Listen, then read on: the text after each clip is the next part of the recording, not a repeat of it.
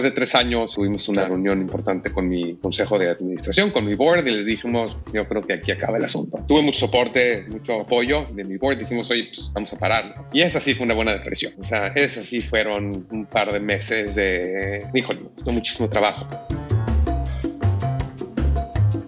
Hola, soy Nicolas Demeye, su anfitrión, y esto es Innovadores sin filtro, un programa único para inspirarnos y aprender de los emprendedores, disruptores, rebeldes e innovadores sociales más extraordinarios de América Latina que están liderando la transformación de los mercados, modelos y sistemas tal y como los conocemos. Nuestras invitadas y nuestros invitados nos comparten todo, sin ningún filtro, sobre sus éxitos, fracasos, errores, miedos y secretos para convertir en grandes lecciones, soluciones o herramientas que nos permitan superar los retos a los que nos enfrentamos y alcanzar el éxito que queremos. Innovadores sin es creado por Tony Carr, cofundador de Halloran Philanthropies, y Nicolas Demille, su anfitrión y coach de emprendedores y líderes de alto impacto que quieren transformarse radicalmente y crear la vida que realmente quieren. Este programa es posible gracias al patrocinio de Halloran Philanthropies y New Ventures México.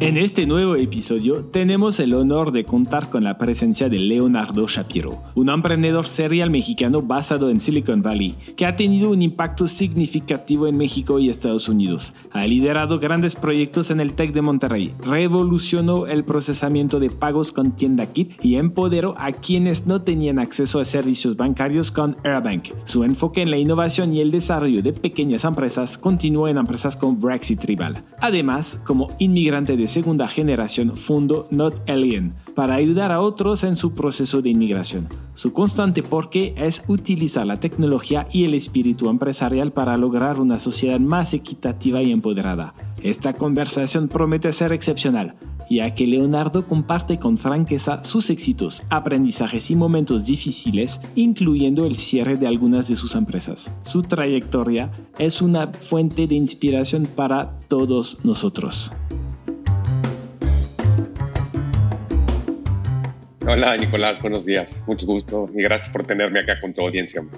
Oh, gracias a ti por estar acá. estamos muy, muy, muy contentos y muy emocionados de tenerte aquí. La verdad es que leyendo tu bio creo que me di cuenta de todo lo que habías hecho en tu vida y, y por qué era tan importante tenerte ahora en Innovadores Sin Filtro. Eres de las personas que podemos llamar eh, serial emprendedor, ¿no? Lo, has fundado varias empresas en tu vida y me decías antes de esta entrevista que lo que piensas ahora es el momento de, un poco give back, ¿no? A, la comunidad, a la región sobre lo que has aprendido. Entonces, qué, qué felicidad tenerte aquí en el podcast y seguramente vamos a aprender muchísimo de ti y de tu experiencia. Muchísimas gracias, Nicolás. No, no sé si pueda decir que que alcancé el éxito que quiero, pero digamos, he aprendido un montón en estos años de estar tratando de jugar acá en las grandes ligas en Silicon Valley y la verdad es que me encanta tener la oportunidad de contar un poquito lo que estoy haciendo y de inspirar a otros que si se quieren animar o ayudar a otros que se quieren animar también a hacer cosas parecidas. Eh, la verdad es que disfruto mucho hacer eso. Muy bien, perfecto. Y ahora que justo hablaste de, no sabes si has alcanzado el éxito que quieres. Antes en Innovadores sin filtros siempre preguntábamos esta, esto, ¿no? Eh, ¿Cuál es su definición del éxito? Y me gustaría quizás empezar por ahí. ¿Cuál es tu definición del éxito, Leonardo? Wow, una pregunta tan complicada. Yo creo que a lo mejor hay que definir el éxito en varios factores, ¿no? Digo, definitivamente el éxito económico es uno importante y digo, cuánto es mucho y cuánto es poco, pues eso depende de cada una de las personas y sus necesidades o sus deseos desde el punto de vista económico. Yo creo que para mí el éxito es un poco más desde el punto de vista de la capacidad que tengo de poder influenciar o transformar a otras personas. Yo creo que durante toda mi vida he tratado de ver cómo a través de pues, lo que yo sé hacer, que es, digamos, eh, el tema de emprendimiento, cómo puedo generar productos, ideas, servicios que tengan una escala, pues, digamos, masiva y que tengan oportunidad de hacer una transformación importante, ¿no? O sea, creo que el mundo está entrando ahorita en, eh, digo, lo estamos viendo al menos más, no sé si está entrando, pero estamos viendo más esta increíble polarización de todo lo que está ocurriendo, esta separación más de las pues, los espectros políticos, esta concentración más del ingreso o de los recursos en cierto tipo de áreas. Y pues como que uno se pone a pensar qué tan sustentable puede llegar a ser esto para el futuro, ¿no? Y en mi muy particular punto de vista, yo creo que si logro hacer algo que pueda permitir, pues digamos que el no sé cómo se llama en español, pero we can level the playing field, que esté un poquito más, ¿no? O sea, que esté un poco más parejo el tema, creo que para mí sería, esa creo que sería la definición de éxito, ¿no? Entonces poder influenciar y transformar a las personas para llegar a más equidad un poquito. Leveling the playing field, mi traducción sería nivelar un poco todo para llegar a más, tener más equidad. Y un poco, cuando leía tu también tu biografía, algo que me llamó la atención es un poco tu filosofía o tenías tres pilares, ¿no? De educación, de desarrollo personal y de estabilidad financiera, que es un poco a partir de esto que tú fundaste tus empresas o por lo menos tu manera de ver el mundo y de crear algo partió de estos tres pilares. ¿Nos puedes comentar un poco de, estos tres pilares y quizás de dónde llegaron estos tres pilares? Correcto. Creo que la primera parte, digamos, el primero que, mencionaste, que es la parte de educación. Híjole, es tan difícil definir, definirlo, pero yo creo que cuando yo era, cuando yo era más niño, siempre mis papás me decían, mira, durante la vida es una montaña rusa y a veces estás arriba, a veces estás abajo. Todo puede, todo lo que tienes puede desaparecer, todo lo que te has ganado o te han dado, te lo pueden quitar.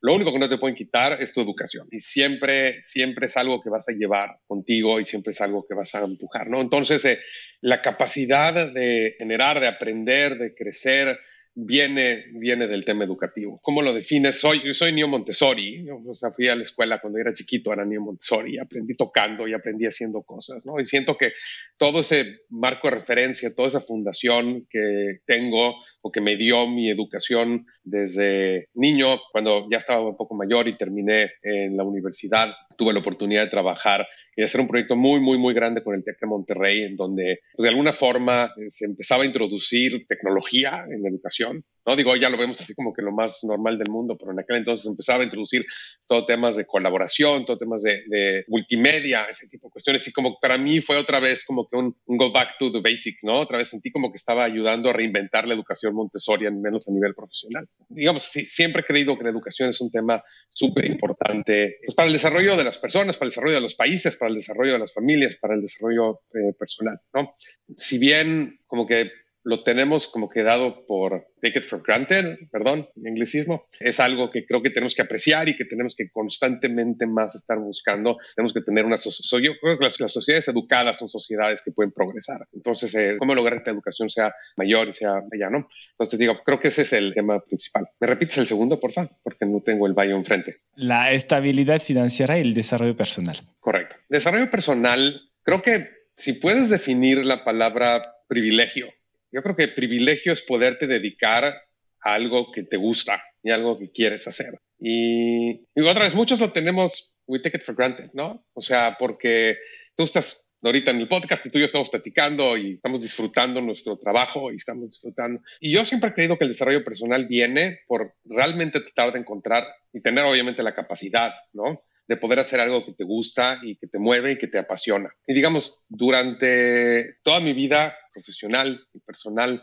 yo he tratado de buscar eso, ¿no? O sea, yo he tratado de buscar ese, esa motivación de levantarte todos los días cama y decir, hoy voy a hacer algo que me emociona, hoy voy a hacer algo que me apasiona, hoy voy a hacer algo que me va a permitir ser mejor, ¿no? Entonces, eh, creo que o sea, un trabajo es un trabajo y todos lo vemos como pues, una forma, un medio de poder conseguir los recursos necesarios que necesitamos hacer.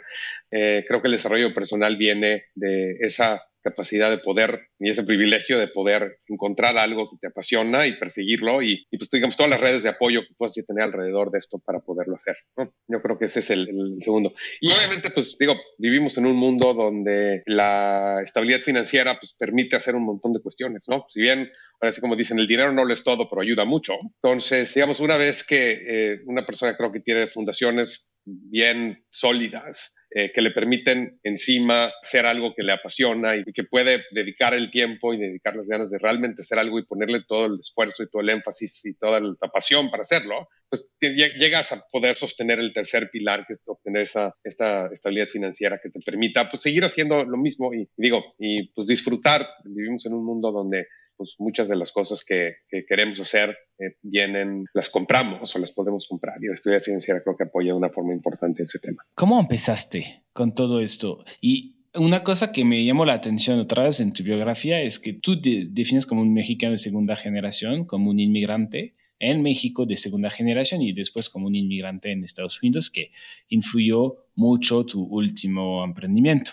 Pero al final todo esto que me comentas, siento que tiene raíces muy, muy profundas, que tú lo te lo inventaste, que es algo más profundo quizás en tu historia personal, en tu familia. ¿Nos puedes comentar un poco más de, tu historia personal y de, tu familia, de dónde vienes? Seguro, gracias. Y sí, definitivamente Mira, desde, desde que yo recuerdo y tengo eh, memoria, mis abuelos siempre platicaban de cómo llegaron a México. Mis abuelos eran rusos, polacos, ucranianos, estaban, vivían en Europa, se mudaron a México eh, después de la Primera Guerra Mundial, entre la Primera y la Segunda Guerra Mundial mi abuelo contaba la historia de que él quería venir a pues, América, ¿no? O sea, América para él en su cabeza era Estados Unidos. Y entonces eh, pues, se subió en un barco porque tenían parientes que ya estaban en América. Pues llegó a Ellis Island en Nueva York, donde está la Estatua de la Libertad, y no lo dejaron bajarse. ¿no? Y le dijeron, sorry, ya se llenó la cuota, ya no podemos recibir más personas, pero te podemos mandar a México. Y él decía, que es México, ¿no? Pues México es un país ahí que está al sur de donde estamos nosotros. Digo, eh, estoy seguro que, no sé si hablaba inglés, pero estoy seguro que no hablaba español. Eh, y entonces contaba, digo, yo me acuerdo estar sentado, mi abuelo fumaba pipa, y entonces me acuerdo estar sentado con él en su casa con su pipa y nos contaba la historia, cómo llegó al puerto de Veracruz y cómo se bajaron del barco y que les decían que necesitaban 100 dólares para bajarse del barco. Y dice, sí, teníamos 100 dólares, tenemos un billete de 100 dólares para todo el barco. Entonces alguien se bajaba y enseñaba los 100 dólares y luego había un niño que regresaba y se metía otra vez y traía de nuevo, o sea, como que, como que contrabandeaba el billete de 100 dólares, ¿no? Y, y todo se bajaba por allá. Mi abuelo se llamaba José y su hermano se llamaba Pepe. Y como tú sabes, Pepe y José son exactamente lo mismo, ¿no? Entonces digo, desde entonces tengo yo esto en la cabeza y entonces le preguntamos, oye, abuelito, ¿por qué te llamas José y por qué tu hermano se llama Pepe? Pues si es exactamente el mismo nombre y nos decía que pues, cuando llegaron a, México, llegaron con la mamá y pues llegaron con el frente del, oficial de migración y le dijo, y dijo June, se llamaba mi abuelo, se llamaba June, y le dijo José, ¿no? Y el otro se llama Piñe, pues Pepe, ¿no? Y entonces, digo, toda la vida fue un tema, un tema, nos contaba cómo llegó, cómo tenía que levantarse a las 4 de la mañana para, agarrar lugar en el mercado para vender corbatas. Entonces, digamos, la historia migratoria siempre estuvo en mi cabeza y siempre mi abuelo nos decía, recuerda de dónde vienes para que sepas a dónde vas. O sea, ese fue siempre un tema importante para mí. Yo decidí, decidí mudarme primero, yo, creo que un niño inquieto, si lo podemos llamar de una forma por el estilo así, ¿no? Entonces, eh, irme a estudiar la carrera fuera de, la Ciudad de México, yo me fui a estudiar mi carrera en Monterrey, que pues, como que no era muy común que gente de la Ciudad de México se fuera a estudiar a Monterrey. Digamos la Ciudad de México tiene muchos, eh, muchas eh, escuelas importantes y buenas, pero no sé, yo sentía que tenía yo esa necesidad de irme, de moverme, ¿no? Me fui a Monterrey, estudié mi, mi carrera, estudié sistemas computacionales allá en el, en el TEC. Y ahí me gradué en el 94, 95, si no me equivoco. Y era la época donde Internet estaba empezando y donde era el primer boom del punto com. Y me acuerdo, digo, la cual tuve un par de amigos que, como decían, alguien se acercó conmigo y me dijo, oye, ¿quieres hacerte rico rápido? Mira, aquí puedes hacer una presentación de PowerPoint y te haces rico súper rápido, ¿no? Así. Y digo, tengo varios amigos que les pasó así, literalmente. O sea, que hicieron su presentación de PowerPoint y con un deck, les compraron su empresa y como que yo era, era mi, me pareció que era algo interesante, definitivamente, ¿no? Entonces, así fue como empecé yo el tema de emprendimiento. Mi abuelita siempre me decía que no importa lo que hagas, siempre es algo que tenga que ver con comida, porque todo el mundo tiene que comer. Entonces, si haces algo para comer, siempre vas a tener eh, oportunidades, siempre vas a tener clientes. Entonces, eh, mi primera idea resultó ser algo, queríamos hacer un sitio en Internet para poder para poder eh, hacer reservaciones en restaurantes y para pedir comida para llevar. Un poquito parecido a lo que es aquí Open Table en Estados Unidos y en México sé que hay servicios similares también que te permiten hacerlo. Me junté con un par de amigos ingenieros y nos pusimos a desarrollar todo el tema y curiosamente llegamos a presentárselo a un eh, restaurantero muy famoso en México eh, de comida argentina y cuando se lo enseñamos lo detestó.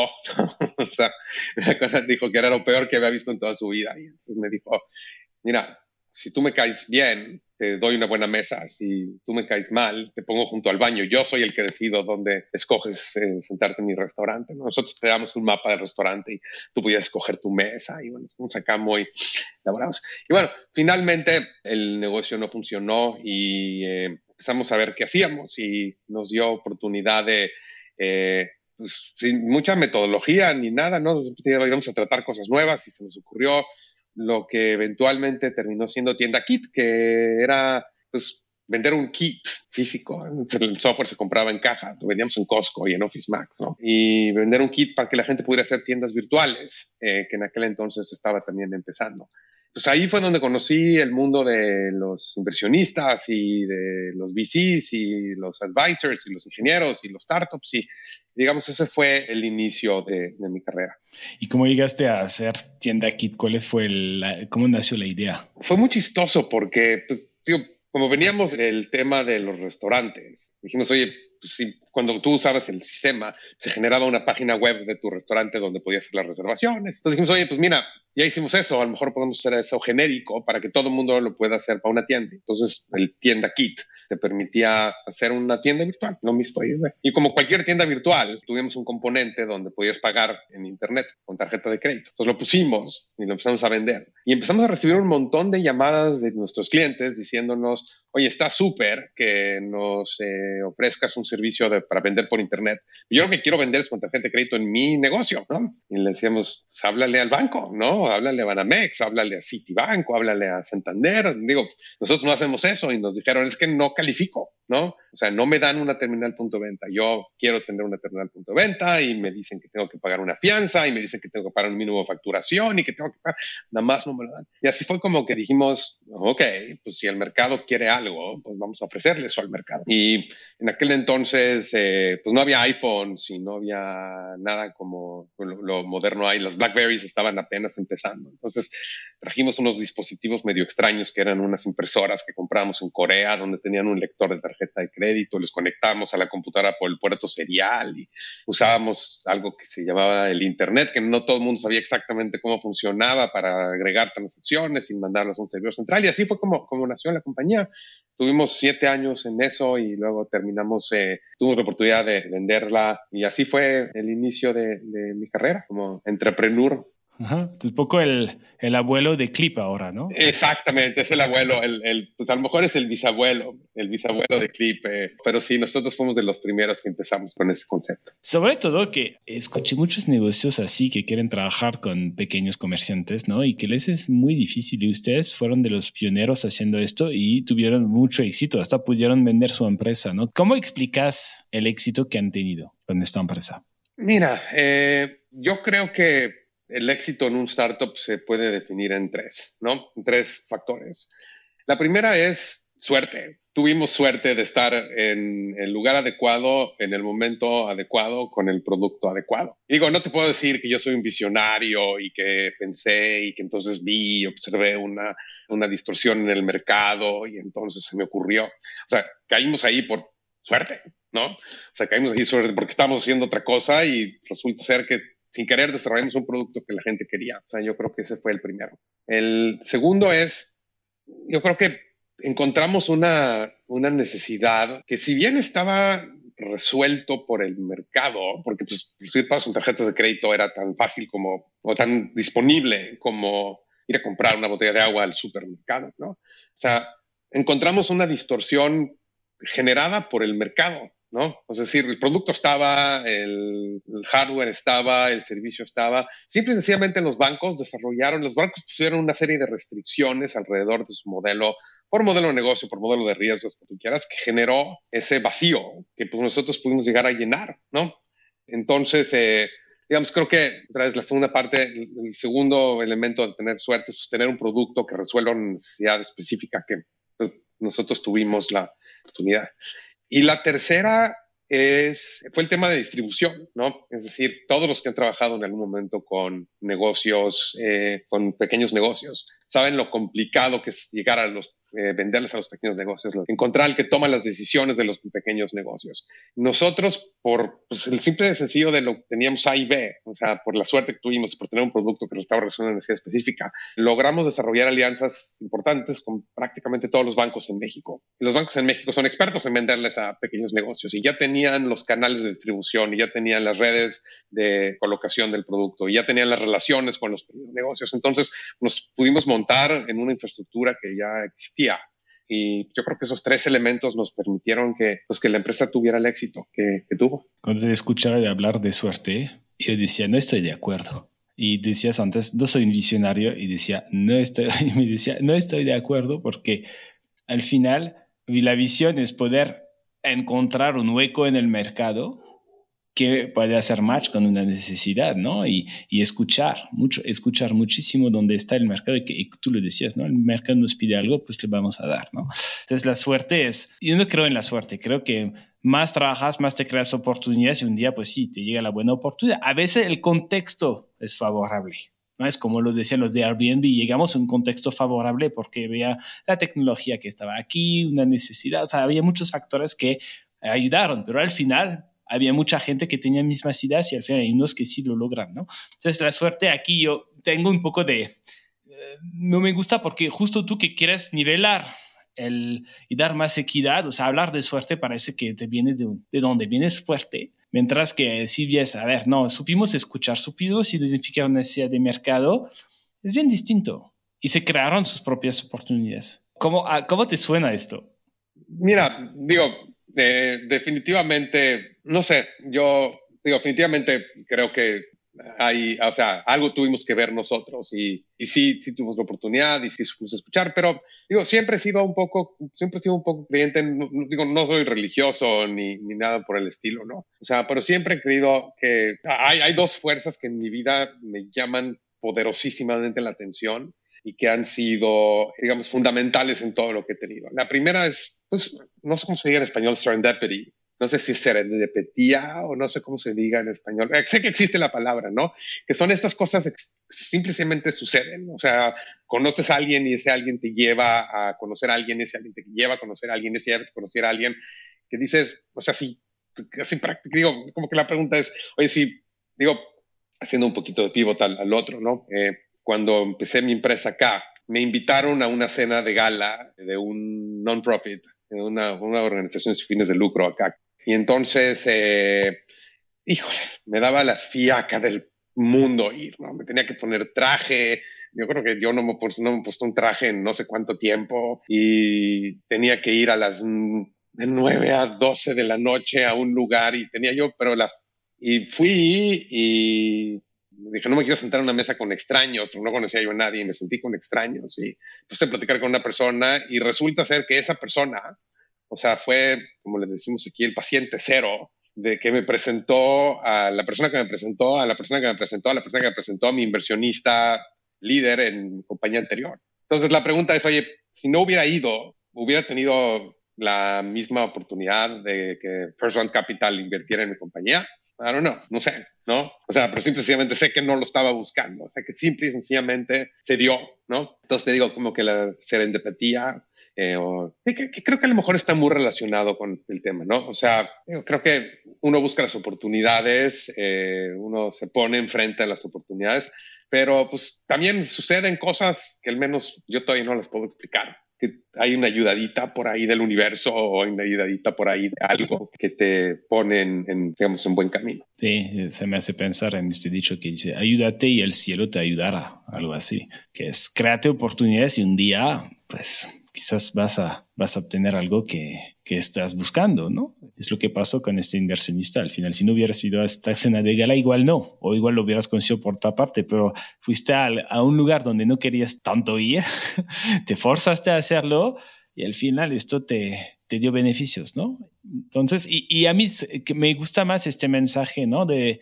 que decir, a ver, yo me esperé y me cayó suerte, pues quizás hay algunas, pero al final no, es que te creaste muchas oportunidades y de después tuviste una forma de suerte. Claro, o sea, no, no estoy sugiriendo que estás en tu casa sentado y, y, de repente tocan el timbre y te dejan afuera un portafolio con un millón de dólares. Claro, claro. Pero pues eh, de acuerdo, o sea, las oportunidades se buscan y, y, uno se tiene que salir de su zona de confort y de hacer una serie de situaciones importantes para, para encontrarlas. Pero pues bueno, o sea, yo, yo sí yo sí, sí quiero atribuir parte de pues, las oportunidades que yo he tenido a que, pues sí, trabajé fuerte, sí tomé una serie de riesgos importantísimos y un día decidí, dije, voy a hacer reset en mi vida y agarré mis chivas, como decimos en México, y me subí, me vine a otro país y todo ese tipo de cosas. Pero pues digo, otra vez, eso sí me ha permitido tener acceso a cierto tipo de oportunidades, pero otra vez siento que por ahí ha habido eh, un poquito de suerte. Entonces, después de Tienda Kit, ¿qué pasa? Después de Tienda Kit, me vine a Ah, decidí venirme a Estados Unidos. Como que dije, quiero jugar en las grandes ligas. O sea, esa era como que mi, mi, idea, ¿no? Entonces dije, pues, ya, ¿dónde están las grandes ligas? Pues están en, Silicon Valley. Entonces eh, pues, me vine para acá. Traía ahí una idea eh, donde quería yo desarrollar, conocía bastante el mundo de los medios de pago, venía a trabajar del tema de tienda kit. Se me ocurrió una idea donde decía, oye, mira, las, así como ya había iPhones y ya ese tipo de cuestiones. Y entonces en mi cabeza era, oye, mira, así como tienes un teléfono y en el teléfono le puedes instalar una aplicación y puedes convertir tu teléfono, que es un dispositivo de propósito general, en un GPS o en un navegador o en una pantalla de televisión y lo convierte en un eh, dispositivo de propósito específico. Mi idea era lo mismo pasar con las tarjetas de crédito. Es una tarjeta de crédito, la, una tarjeta crédito de débito, la puedes usar para pagar, pero si desarrollas aplicaciones y las instalas en la tarjeta de crédito, puedes convertirla en un mecanismo para darle una, una allowance a tus hijos o la puedes utilizar para controlar gastos o la puedes utilizar para maximizar tus millas o la puedes utilizar para convertirlas en algo específico. Entonces la idea era cómo desarrollamos cierto tipo de aplicaciones y las instalamos en las tarjetas de crédito y desarrollar una plataforma que nos permitiera hacer eso. Entonces era un sistema donde podías establecer cierto tipo de reglas y puedes decir, a ver, eh, esta tarjeta sirve, por ejemplo, un, caso de uso que podías hacer con ella, es decir, esta tarjeta sirve de lunes, miércoles a viernes de 6 a 9 de la noche en el código postal 1, 2, 3, 4, 5, 6. Solo la puedes utilizar si tienes más de 9 promedio en la escuela y llevas menos de dos horas conectado a Instagram. Entonces, eh, ah, pues esto es de Kids Card, ¿no? Y entonces esta tarjeta se la voy a dar a mis hijos para, o puedo decir, oye, esta tarjeta eh, va a servir específicamente nada más para poder comprar vuelos de avión, eh, siempre y cuando eh, la tarifa sea ABC y sean menos de 500 dólares. Entonces la puedes convertir en un mecanismo de control de gastos para una empresa. Y pues me puse a desarrollar toda la, tecnología para hacer esto y contraté un equipo de gente aquí que me estaba ayudando. Empecé a pues, conectarme llegué aquí sin conocer a mucha gente, pero tuve la ventaja y a vez no, no, es comercial, pero los quiero mucho. Y entonces Endeavor me ayudó enormemente cuando yo decidí venir a Estados Unidos. Digamos, fue como que mi pilar que me ayudó de ahí a con cierto tipo de introducciones y de, conocer gente. Y empezamos a, ahí va, y ahí vamos y pues, levantamos un poquito de dinero y ese tipo de cuestiones. Y un buen día llegué a mi oficina y tenía un sobre que decía Visa, ¿no? Yo decía, wow, o sea, me quieren comprar la empresa, ¿no? Y no, al contrario, en el sobre venía una, otra vez, no sé cómo se digan, una, una carta de desistimiento, un cease desist letter, sí, donde Visa me decía que si no dejábamos de hacer lo que estábamos haciendo, nos iban a demandar porque estábamos violando el blue, blue, blue, del bla, bla, bla, de sus reglas. Y entonces ese, ese también fue como que mi primer balde de agua fría, ¿no? Donde dije, no, pues no, o sea, yo no tengo la capacidad ni los recursos y apenas acabo de llegar aquí como para aventarme una demanda con una empresa de ese tamaño. Entonces eh, pregunté a mis abogados y lo revisaron y dijeron, mira, eh, pues tienes ahí un par de millones de dólares para, litigan, para litigación, eh, vas a ganar la demanda, ¿no? Pero pues quién sabe cuánto tiempo va a ser y eh, digo porque lo que están diciendo no tiene sentido, pero pues finalmente, pues como que están tratando de detener tu innovación. Y esa es una forma en que las empresas detienen, detienen la innovación. Entonces, eh, pues bueno, ahí, ahí terminó mi aventura con esta empresa. pues me quedé, digamos, dije, me regreso, me regreso a México, no, y dije, pues no, me quiero quedar, quiero seguir pensando por acá. Y ahí surgió la siguiente empresa. Pues te quiero pausa antes de hablar de la siguiente empresa. Por favor. ¿Cómo superas un momento así, donde invertiste dinero, tiempo, contrataste un equipo y de repente te llega la, la carta de visa que te dice cierra el negocio, si no, yo te demando y aunque tengas dinero en el banco para poder contratar abogados y pelear esto, dices, no, no, mejor no. ¿Cómo superas un momento así? Me estás llevando de regreso a, eh, a, los, a las noches oscuras de estar viendo el techo y diciendo, Dios mío, ¿para qué me metí en este rollo? Me debió haber quedado haciendo algo más, más sencillo. Yo creo que, vaya, es una muy buena pregunta. Eh, digo, fue muy difícil, fue muy difícil. Fueron, eh, yo siempre le he dicho a alguien que uno nunca puede entender lo que es la depresión a menos de que haya sufrido depresión. O sea, porque era así como que, hombre, ya párate la cama, hombre, pues vete a hacer algo, ¿no? O sea, y fueron momentos muy complicados, o sea, fueron momentos donde así literalmente nada más no podía yo pues, sacudirme el, tema, tenía yo un sentimiento de dolor, un sentimiento de fracaso, un sentimiento de, Dios mío, ¿qué hice? Eh, traje toda mi familia y los eh, puse en esta situación y ahora qué vamos a hacer y ahora de qué vamos a vivir y ahora cómo vamos a comer. Además, eh, estando en Estados Unidos eh, como inmigrante, incluso más difícil, ¿no? O sea, porque pues, tengo los visados y este tipo de cosas que existen, como que son muy específicos para algo. Y no es que pues, mañana puedes salir y decir, me voy a poner otra cosa. Si no tienes residencia permanente o no eres ciudadano americano, pues estás atado a, a lo que existe. Entonces, pues la verdad el asunto fue el tiempo y, y un poquito de drive de, decir, pues tengo que salir adelante, ¿no? O sea, tengo que encontrar los mecanismos de salir adelante y tengo, digo, obviamente yo siento que Silicon Valley glorificamos mucho el fracaso y entonces todo el mundo, digo, obviamente todo el mundo me dijo, oye, mira, si, no, si nunca hubieras tratado, nunca hubieras tenido la oportunidad, entonces fracasaste porque trataste y velo como aprendiste y toma, ahora sí, eh, lame tus heridas y prepárate para la siguiente batalla. Y digamos, eh, yo creo que entre mi responsabilidad de, pues, con mis hijos, con mi, con mi familia, decir, tengo que salir adelante de este tema y con pues, las ganas de, seguir empujando, pues después de un tiempo logré, logré sacudirme el, la modorra o la depresión o lo que sea y pues me puse a, a seguir. Que también, te puedo decir, no fue, luego vino una peor pero por otras razones, pero así es. Gracias, gracias por compartir, por regresarte a estas noches oscuras mirando el techo. Y entonces tú hablas de tiempo, tu familia que te ha ayudado, algo más o alguien más que te ha ayudado a superar este momento. Pues digamos, digo, gente con la que platicaba, la, ventaja, yo creo que la ventaja de estar en un lugar como acá es que no soy el único que estaba en esa situación, ¿no? Entonces, eh, o sea, yo me acuerdo, digo, cosas, cosas tan, tan ridículas, ¿no? Pero, o bueno, a lo mejor no son tan ridículas, pero me acuerdo en una de estas, un amigo me marcó y me dijo, oye, te invito a comer, ¿no? Y entonces eh, estaba yo así como que en, eh, digo, fuimos a platicar y estaba yo, estaba yo en extreme saving mode, ¿no? O sea, estaba tratando de no gastar un centavo porque, pues, eh, digo, pues no estaba generando ingresos, ¿no? Y estaba en un lugar increíblemente costoso como acá, sin, sin generar ingresos, pues es sumamente difícil. Y entonces este cuate, este amigo me dice, te invito a comer, nos vamos a comer y pues digo, obviamente yo sabiendo que pues, pedí algo pues muy barato en el menú, una ensaladita, ¿no? Nada más así una cosa por el estilo. Y entonces se me quedó viendo y me dijo, te dije que te invito a comer, ¿no? Entonces por favor pídete otra cosa. O sea, y por ejemplo, un gesto tan, tan simple como eso, o sea, como que me hizo sentir que no estaba yo tan solito, ¿no? O sea, que, que no, o sea, que lo que me había pasado no era terrible y que iba a poder salir. Entonces yo creo que fueron pequeños gestos como estos que me empujaron. No terminé, o sea, no terminé en un support group que me ayudara, digo, platiqué con varias personas. Y otra vez, o sea, como que después de un tiempo dices, bueno, pues ¿qué hago, no? O, aquí se acaba o, o le seguimos empujando y pues le seguimos empujando.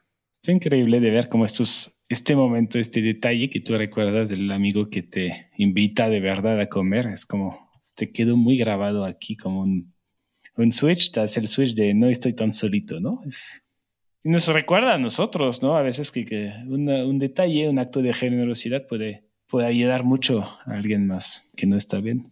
Gracias. Gracias por compartir esto. Después de esto, ¿qué pasa? Ya te levantas, ya, ¿qué vas? ¿Qué haces? Después, después de esto me levanto y terminé encontrando como que qué hacía. Encontré a un amigo que nos conocíamos de tiempo atrás. De hecho, lo conocí originalmente cuando, cuando estaba eh, yo en Tienda Kit en México. Él trabajaba para una compañía que pues proveía algún software que nos podía llegar a servir para lo que estábamos haciendo. Y él vivía aquí en San Francisco, entonces le hablé y le dije, oye, ¿por qué no nos reunimos y, platicamos? Él en aquel entonces tenía un negocio de, de, banca corresponsal. Para los que no sepan, banca corresponsal es esta idea donde puedes eh, poner infraestructura bancaria en lugares no bancarios, tiendas o como para tratar de acercar. Y él estaba eh, acercar la infraestructura bancaria a lugares donde no hay. Y él estaba trabajando con varios lugares en América Latina, una plataforma que él había desarrollado. Y le dije, oye, fíjate que pues, pasó esto, eh, ando buscando chamba, ¿por qué no tendrás oportunidad que haga consulting contigo? Dije, y además, por cierto, si hago consulting necesito que me sponsores mi visa, pero ¿podrás? Y me dijo, sí, vente. Entonces platicamos y empecemos a trabajar juntos. Bueno, lo tengo también hacer como que muy, muy grabado porque eh, estábamos platicando de la desbancarización en América Latina y en cómo el software de esta persona llegaba y permitía que personas. Y, y entonces eh, estaba yo leyendo el Huffington Post y la senadora Elizabeth Warren de Massachusetts publicó un artículo donde decía que 30% de los estadounidenses pagan más dinero en intereses y comisiones y de tarjetas de crédito que en comida. Y su alternativa era convertir el sistema postal de Estados Unidos en un banco. Y, y literalmente así fue así como que un stroke de inspiración y dije, oye, estamos trabajando con banco corresponsal en América Latina y aquí en Estados Unidos están tratando de pensar en convertir al sistema postal en un banco. Y Uber estaba en aquel entonces medio empezando y creciendo. Decía, oye, si Uber convirtió a cualquier persona en un taxi, ¿por qué nosotros no convertimos a cualquier persona en un banco? Y ese fue el inicio de Airbank, ¿no? O sea, el nombre de Airbank venía como que un banco del aire. Y entonces eh, platiqué con eh, la persona con la que estaba trabajando y eh, decidimos entre los dos pues, cofundar esta compañía se llamaba Airbank. Y fue, fue un, fue un super ride, o sea, estuvo súper interesante. Un poquito, para dar un preámbulo, un poquito lo que hicimos fue, hay mucha gente en Estados Unidos que no tiene acceso al sistema bancario tradicional por diversas razones. Entonces, si les pagan con un, les pagan con un cheque, no tienen qué hacer con el cheque. Entonces hay toda una infraestructura de cientos de billones de dólares eh, que se dedican a comprar los cheques de las personas por un descuento. Entonces yo tengo un cheque de 100 dólares, lo llevo a un check cashing store, me dan 95 por él, ¿no? En efectivo. Entonces ese fue como que dijimos, oye, vamos a empezar por ahí, ¿no? O sea, esto es así como que el, el inicio de los pagos de intereses ¿no? más que dinero que comida, como hablábamos en el, en el post aquel. Es decir, las personas más vulnerables que no tienen acceso a servicios financieros necesitan vender sus cheques por un descuento. Digo, algo podemos hacer aquí al respecto. Entonces, desarrollamos un servicio en el cual, digamos, que fue el primer servicio de Airbank, en el cual si tú necesitabas cambiar un cheque, le tomabas una foto al cheque con tu teléfono. En Estados Unidos puedes depositar un cheque con, con, una foto. No sé si en México también, pero creo que en México ya no existen los cheques. En México estamos un poquito más avanzados que estar pensando en cheques. Y nosotros validábamos que el cheque fuera bueno y luego te poníamos en contacto con gente que estuviera alrededor tuya. Y esa gente hacía una subasta inversa, eh, ofreciendo un lugar, una comisión y una hora para cambiar el cheque. Entonces, le tomas una foto del cheque y te empezaron a llegar subastas. Y te decían, Nicolás te cambia tu cheque por 1% a las 3 de la tarde en el café X y Leonardo te cambia tu cheque por 1,5% a las 5 de la tarde en su negocio. Y la gente buscaba cuál era la, la opción mayor y se reunían. Y entonces empezamos a, la persona entregaba el efectivo y además muy yo soy muy creyente del tema de comunidad y entonces eh, como que hicimos, desarrollamos todo el tema para que no nada más fuera una transacción financiera, sino fuera una, transacción social, ¿no?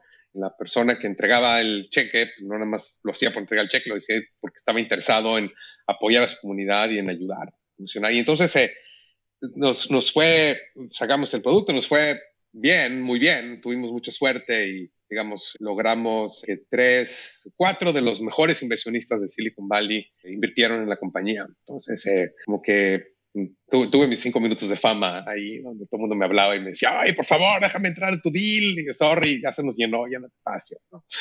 Fue algo, algo muy, muy interesante vivir esa parte, ¿no? Y fíjate que, digo, tres años después, Airbank falló por las razones equivocadas, ¿no?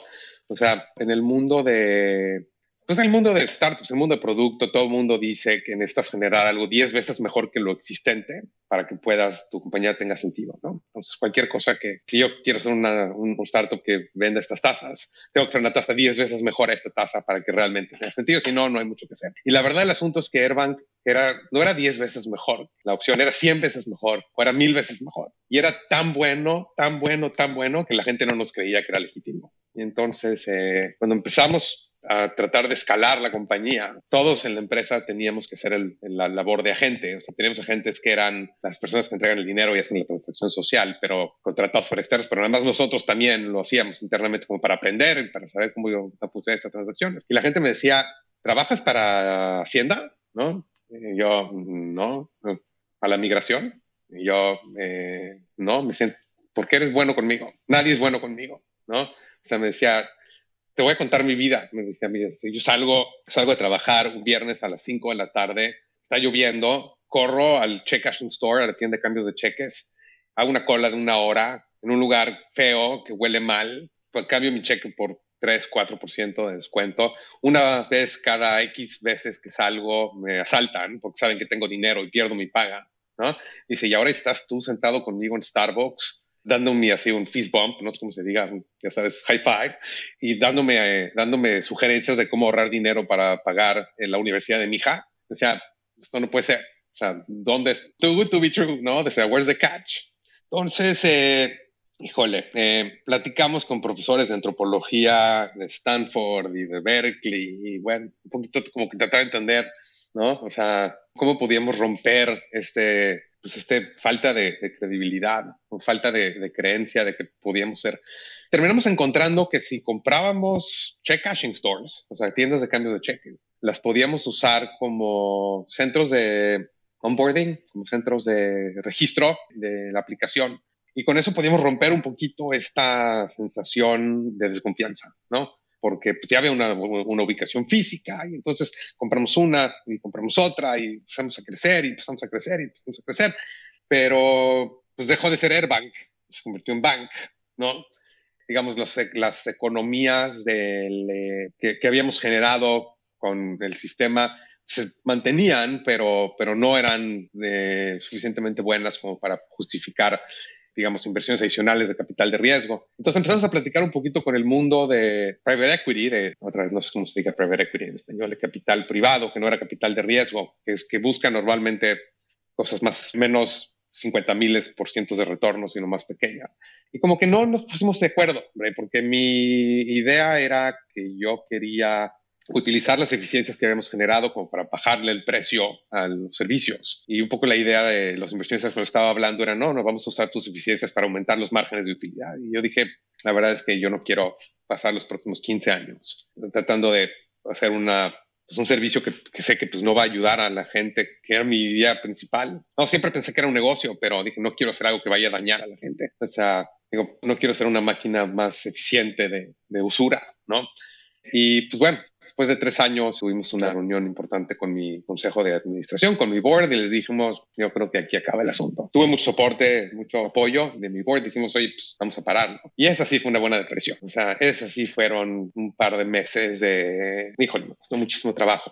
Igual que en la otra, una, una amiga me mandó un correo electrónico. nos fuimos a, yo en aquel entonces participaba en un fondo de inversión que era como aceleradora, muy parecido a Y Combinator, se llama NFX. Entonces tenemos unas reuniones mensuales de mi clase, nos Yo durante dos meses no salí de mi casa, o sea, así casi, casi con... Y me animé a ir a esta después de... Y me acuerdo que la vi y me dijo, felicidades, ¿no? Ya. Y me acuerdo que llegué a mi casa y le dije, escribí, y le dije, oye, digo, me dio mucho gusto verte después de un par de meses. Me dijiste felicidades, muchas gracias. Se sintió bien que alguien me dijera felicidades, hombre. ¿No? O sea, llevaba yo tanto tiempo. Y me mandó un correo electrónico que ya lo tengo guardado todavía. No lo voy a compartir porque es personal, pero me, me sacó del, del tema, ¿no? O sea, me dijo, you're enough, ¿no? O sea, o sea, me dijo, what you did was great, you're enough. O sea, y me acuerdo todavía, es, ese, o sea, y otra vez, como que siempre hay esa persona, ese gesto de alguien que te puede decir. Y bueno, eh, salí eh, durante cinco años, decidí colgar mis zapatos de fundador. Estuve trabajando para diferentes startups, estuve trabajando todos en el área de producto, vicepresidente de producto, director de producto, product manager en diferentes empresas de fintech en los últimos, en los últimos años. No, gracias otra vez de nuevo por compartir toda la historia de, de Airbank y poco cómo superaste de nuevo. Este, difícil de tener otra palabra que fracaso, pero la, cómo se acabó el, el negocio y cuando hablaste de, de, cómo de esto te levanto que te dijo tu, tu amigo You're Enough, me hizo pensar mucho en este síndrome que tienen muchos emprendedores, el síndrome de soy mi empresa. Cuando la empresa va bien, va bien, voy bien, y cuando va mal, voy mal, ¿no? Y esto que es súper difícil desapegarse de esto, ¿no? Y, y ella, tío, a ver, tú estás haciendo otras empresas, pero de estas experiencias que tú has vivido con, bueno, la primera tienes un éxito, la segunda también se cierra, la tercera se cierra, ¿qué has aprendido? ¿Qué harías diferente? Eh, diste en el clavo. Eh, yo creo que es, yo creo que hay dos lecciones muy importantes. Cada vez que íbamos a una reunión eh, con mi grupo este de NFX que te platico, General Partner, la, la persona que lideraba esto, casi casi nos decía como recitar un mantra, ¿no?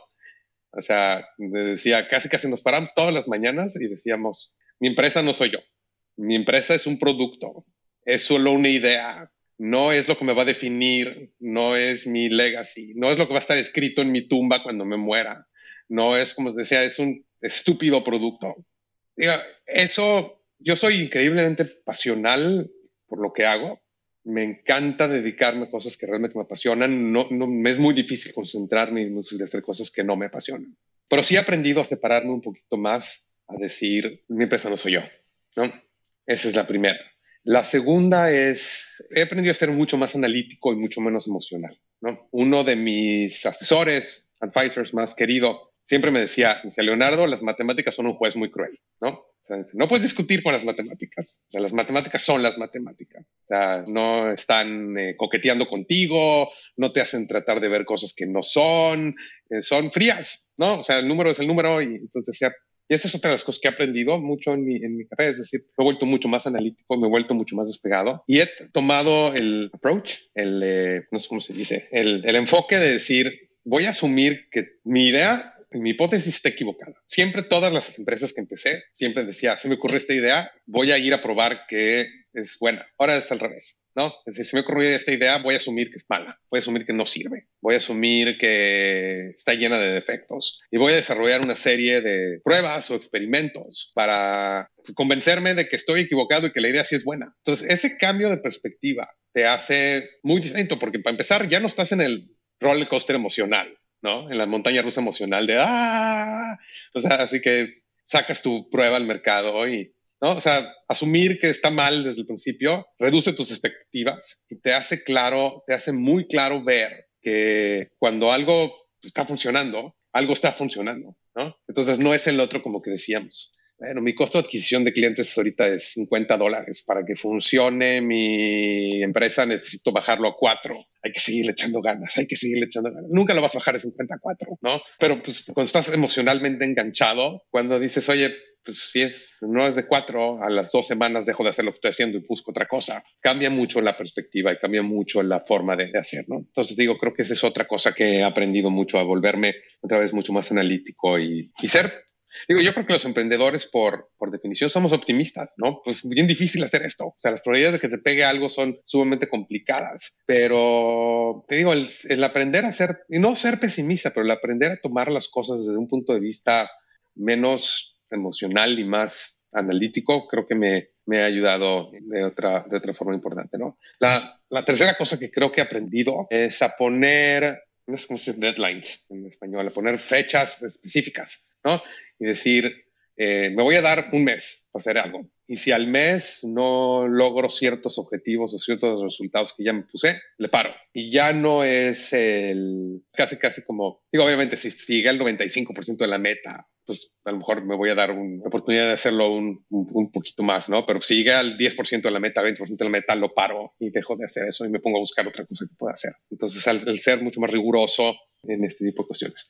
Y la otra es, otra cosa que también he aprendido, como que al principio era yo mucho más reservado con las ideas que estaba teniendo, ¿no? Entonces, como que no, la quería, no se las quería contar a nadie porque me da miedo que me las copien, ¿no? Y otra vez, uno de mis eh, asesores también muy querido me dijo, mira, las ideas, no sé cómo, no sé cómo decirlo porque no suene feo en, en español, pero me decía, las ideas son como los assholes.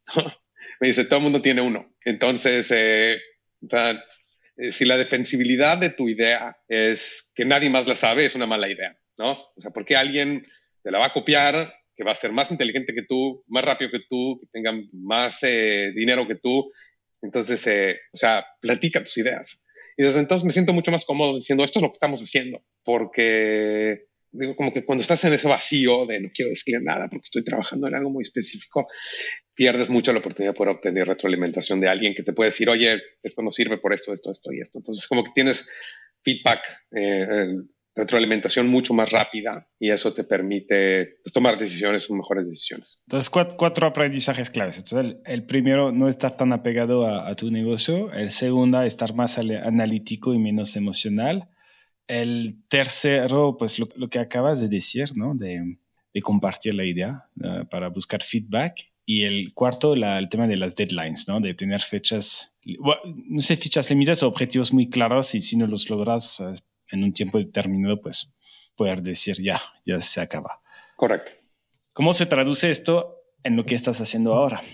Uf, eh, mira, eh, durante todo lo que te estoy platicando ahorita, desde 2012 que nos mudamos para acá hasta hace una semana, literalmente hasta hace una semana. Estábamos buscando la forma de obtener nuestra residencia permanente en Estados Unidos. Entonces, eh, nos pasó todo lo que nos pudo haber pasado. Digo, nos pasó la pandemia cuando estábamos buscando nuestra green card, nos pasó Trump cuando estábamos buscando nuestra green card. Y como te decía, el buscar, el estar en Estados Unidos sin una sin un estatus permanente ha sido complicadísimo para nosotros. Y bueno, ha sido una serie de sacrificios importantes que hemos tenido que hacer. Y entonces eh, salí de la última empresa en la que estaba trabajando en abril. Seguía yo con la migración y mi green card ha estado en mi cabeza en los últimos 12 años, 24 horas al día, 7 días a la semana. Y cuando me puse a pensar, me voy a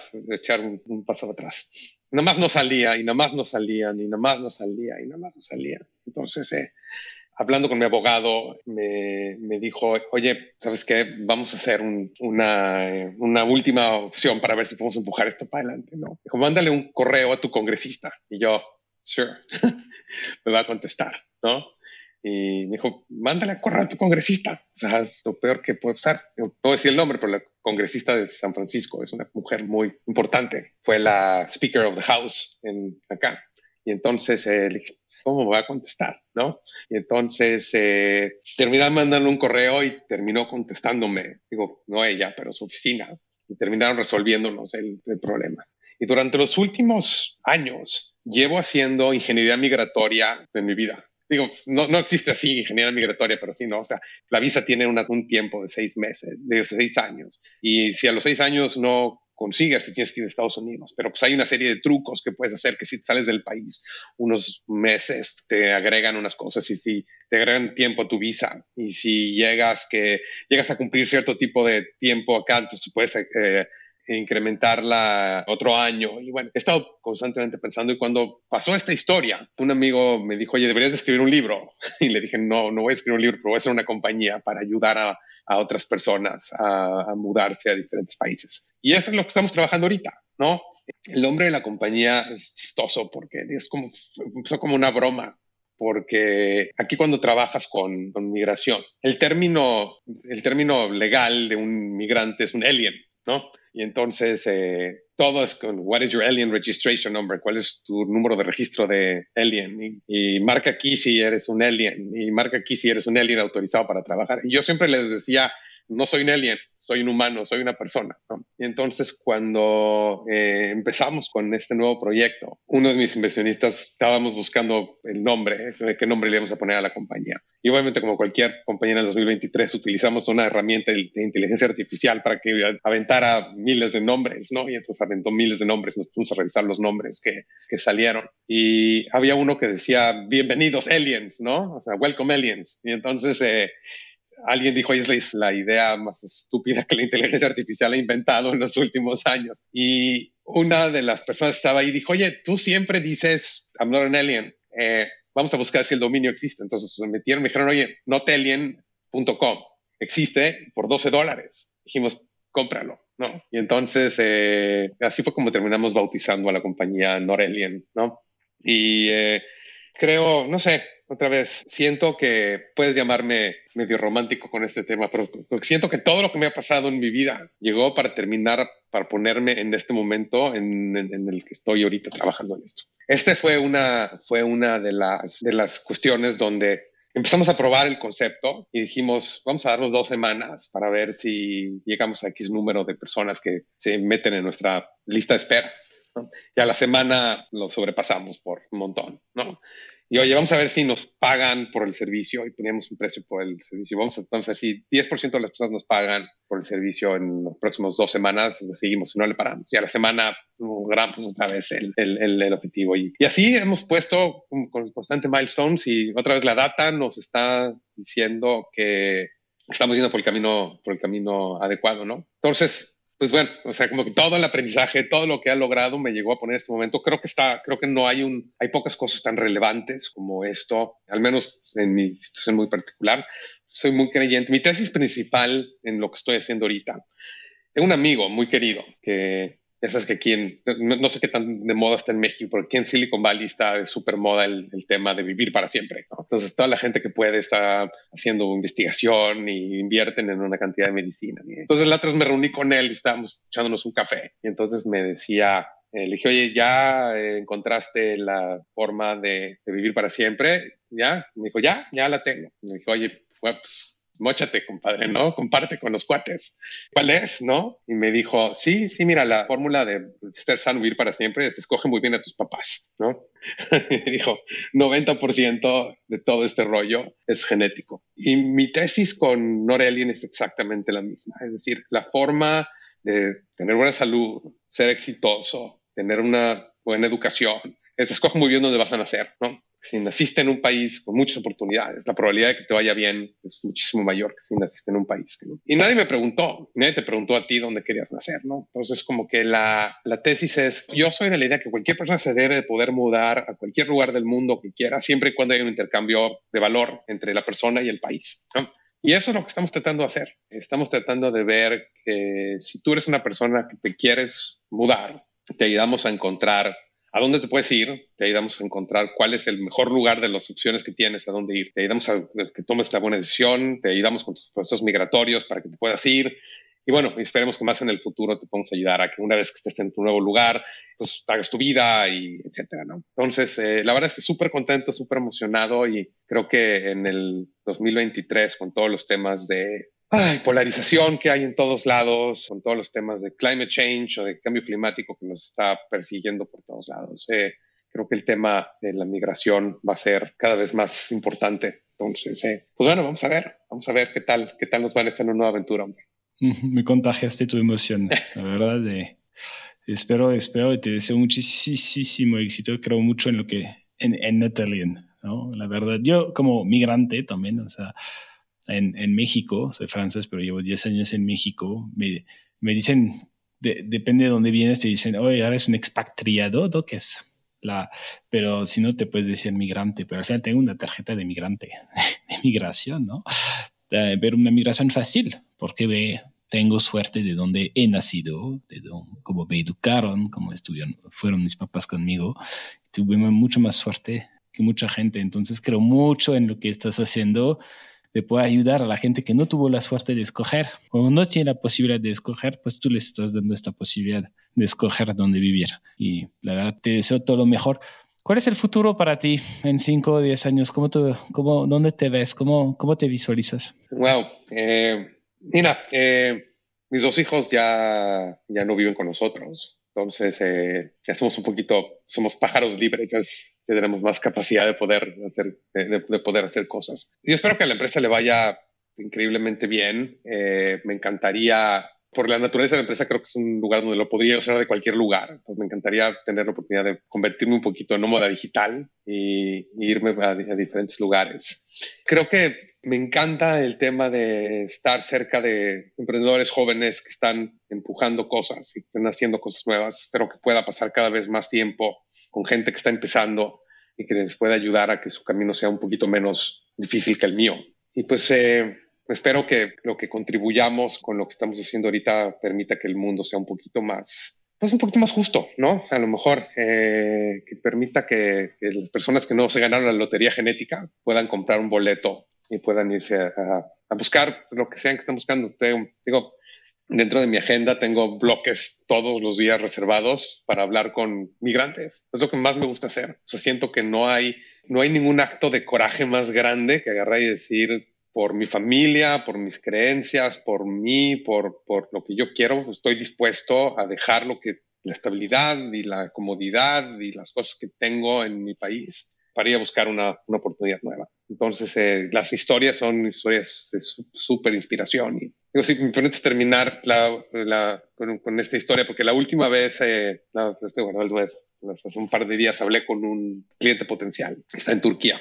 Me decía, le platiqué lo que hacemos y más o menos cómo, cómo hacemos servicio, y etcétera, etcétera. Y me decía, dice, mira, yo no soy especial, ¿no? O sea, no soy eh, astrofísico, eh, no tengo premios Nobel, ¿no? Pero, pues, digo, lo tuve que interrumpir y le dije, oye, no me digas que no eres especial, que todo mundo somos especiales de alguna u otra forma, todo mundo somos extraordinarios en algo. Y eso es lo que queremos hacer, ¿no? O sea, queremos encontrar cómo encontramos de ti en esa parte extraordinaria y cómo encontramos un país que busque tu extraordinariedad, ¿cómo se diga? Tu extra, eh, ¿no? Hay una película eh, que me llamó y me marcó terriblemente la, la ojalá que los que escuchen este podcast la vean, porque además es una película mexicana que se llama Guten Tag Ramón, no sé si la llegaste a ver alguna vez. la película habla de un muchacho que se llama Ramón, que vive en algún lugar del norte de México, donde no hay absolutamente nada de esos pueblos que están completamente abandonados. Y el muchacho se va a Estados Unidos y lo deportan, y se va a Estados Unidos y lo deportan, y se va a Estados Unidos y lo deportan. Y en un momento habla con alguien y le dice, oye, ¿por qué no te vas a Alemania? Y te dice, ¿para dónde? dice, sí, sí, sí, Alemania. O sea, hay una señora del pueblo que se casó con alguien, se fue a vivir a Alemania y está, le está yendo muy bien.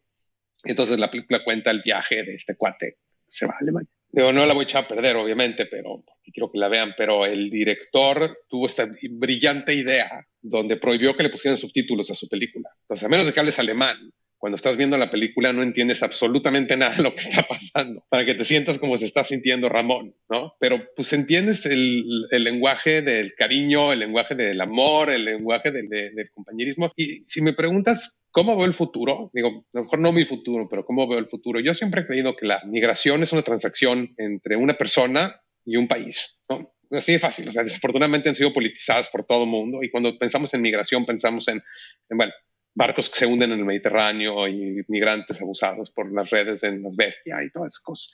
Pero no tendría que ser así, ¿no? O sea, hoy en día es, los países están buscando cierto tipo de cualidades y hay gente en algún lado del mundo que tiene esas cualidades. Y lo único que tenemos que hacer es ponernos en contacto y decir, tú quieres esto, él necesita esto. Y ojalá, y somos muy exitosos, ojalá gente que pues, ha tenido cero privilegios en su vida y que no tiene la oportunidad de contratar un abogado que te pague miles de dólares para ayudarte a mudar a tu país, pues también tenga la oportunidad de usar servicios como los que estamos desarrollando ahorita, donde encuentres una nueva casa, encuentres un nuevo hogar, encuentres un nuevo lugar para tu familia y para, para tus hijos y no es si sean exitosos, es cuando sean exitosos, porque estoy seguro que van a ser exitosos. Es muy, muy, necesario lo que están haciendo. Te quiero agradecer un montón, Leonardo, por compartirnos toda tu experiencia, toda tu historia. Estuvo increíble, la verdad. Yo me, quedo con todas las lecciones que nos compartiste y con esta gran esperanza también que nos compartiste al final ¿no? de, de Notre Dame. Gracias, gracias por hacer, hacer este trabajo muy tan importante para el mundo. ¿Y cómo quieres cerrar la, esta entrevista? Ay, Nicolás, pues más que otra cosa, muchas gracias por el tiempo, por permitirme contar un poquito la historia. Siento que cada vez que lo platico, que platico un poquito más de mis aventuras y de mis fracasos, me siento un poquito más liviano. Entonces, a lo mejor está bien. Ojalá que las cosas que yo pasé le ayuden a otros a no cometer los mismos errores. Y, y otra vez, en lo personal, si puedo ayudar eh, a alguien de tu audiencia, en lo personal, eh, encantado de la vida. Estoy en LinkedIn, ahí encantado de conectarme con quien sea. Y, y otra vez, si puedo dar algo profesionalmente con lo que estamos haciendo, también me encantaría, me encantaría conocer las historias de cualquier persona que está buscando esto. Y otra vez, más que nada, agradecerte por el tiempo y el espacio y, y pues ponerme tus órdenes para lo que, lo que necesites y ojalá nos podamos volver a reunir en un par de años y te cuento cómo nos fue. Ojalá, ojalá, ojalá. Y seguro te va, va a ser una historia de mucho éxito, sin duda. Muchas gracias. Muchísimas gracias, Leonardo. Gracias a ti. Un abrazo, Sally. Igual, chao. Muchísimas gracias por escucharnos. Si te gusta este podcast, por favor recomiéndalo a tus amigos, a tus colegas, a tu familia. Siempre queremos mejorarnos y queremos escucharte. No dudes en enviarnos tus comentarios, retroalimentación o consejos sin ningún filtro en innovadoresinfiltro.com. Gracias y hasta luego.